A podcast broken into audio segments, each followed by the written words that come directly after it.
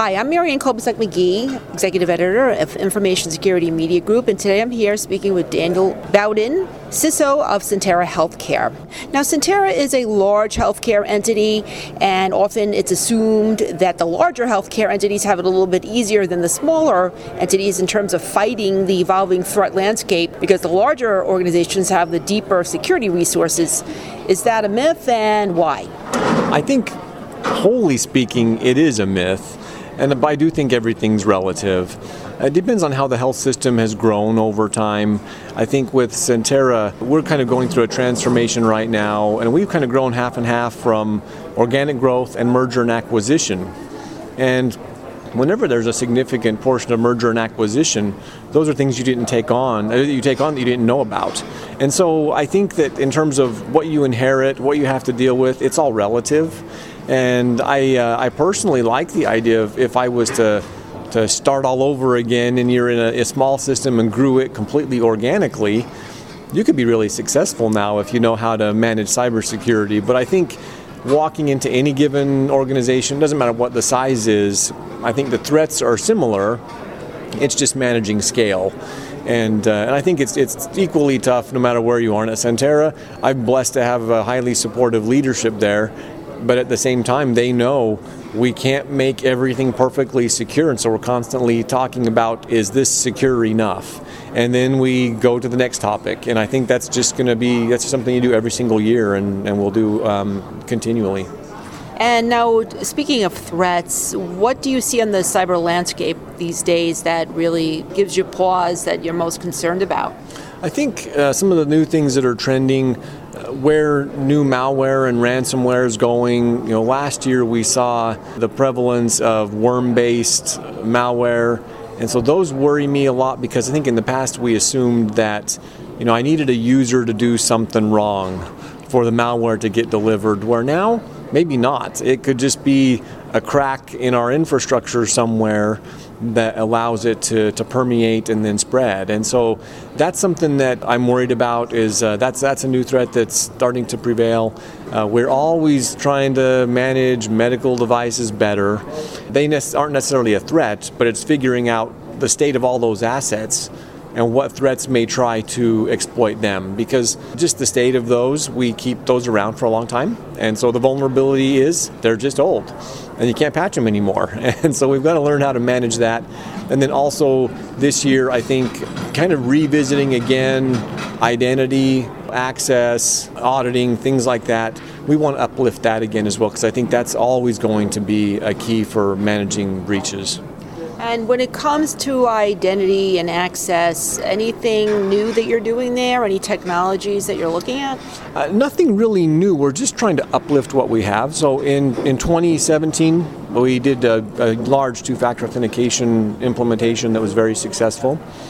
And now we want to uplift things like privileged access management on critical IT assets, and we also want to uh, to get better reporting and auditing of activity within all of our clinical systems. And so it's really just kind of taking things to another level because I think once you do that and you start analyzing things uh, through user behavior analytics tools, that can show you a view of, of activity that maybe you hadn't seen before uh, that uh, gives you more more data to refer to and more more possible events to go investigate. Now, what about cyber threat hunting? Is this something that you guys are doing proactively? Is it a matter of responding to things when you see them, or is it sort of trying to stay a step ahead of what's going on? It's an interesting term. I think that you know cyber threat hunting in, in the context where we are is maybe we subscribe to a threat intel feed, and one of our partners on the feed says, "Hey, I found the following indicators of compromise in our network that were mani- being manifested in a certain way."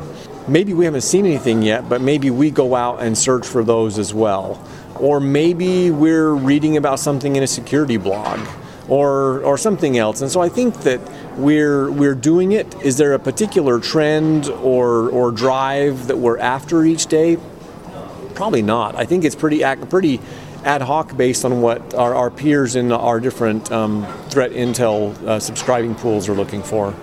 Now, blockchain is something that comes up a lot at HIMSS. Are you looking at it at all? What What are you doing in that area? Yeah, so part of my innovation role at Sentara, we we started having these conversations uh, a year ago because I think in healthcare, because of the way we manage data and manage identity, when you start talking about some of the challenges you have, a lot of those conversations end in the question, well, isn't there a blockchain solution for this? And so we've been putting some homework into that and partnered with some really bright researchers.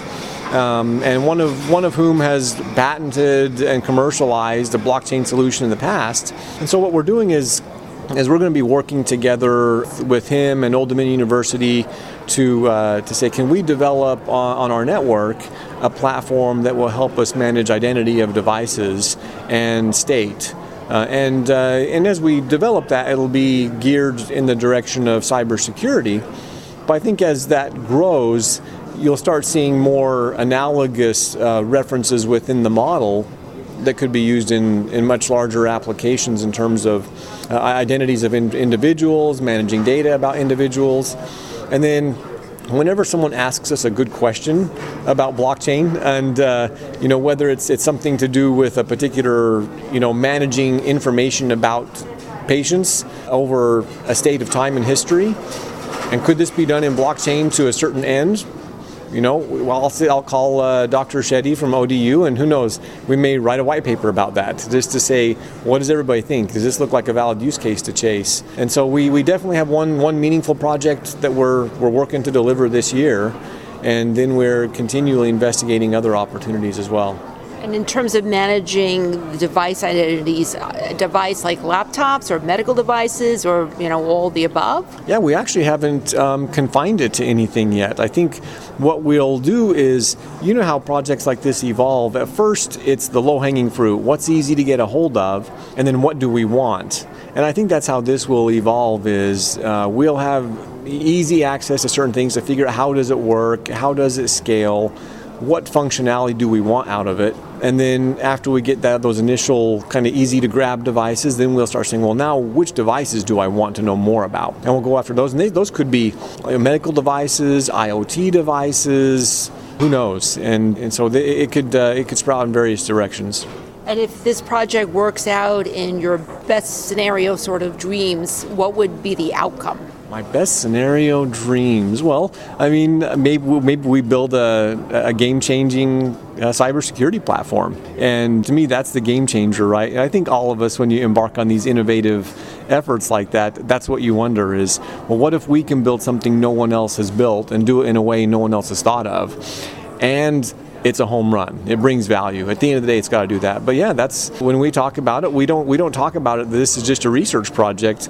We talk about it that hey, we, we want to build something that would uh, go out into the world and make a difference.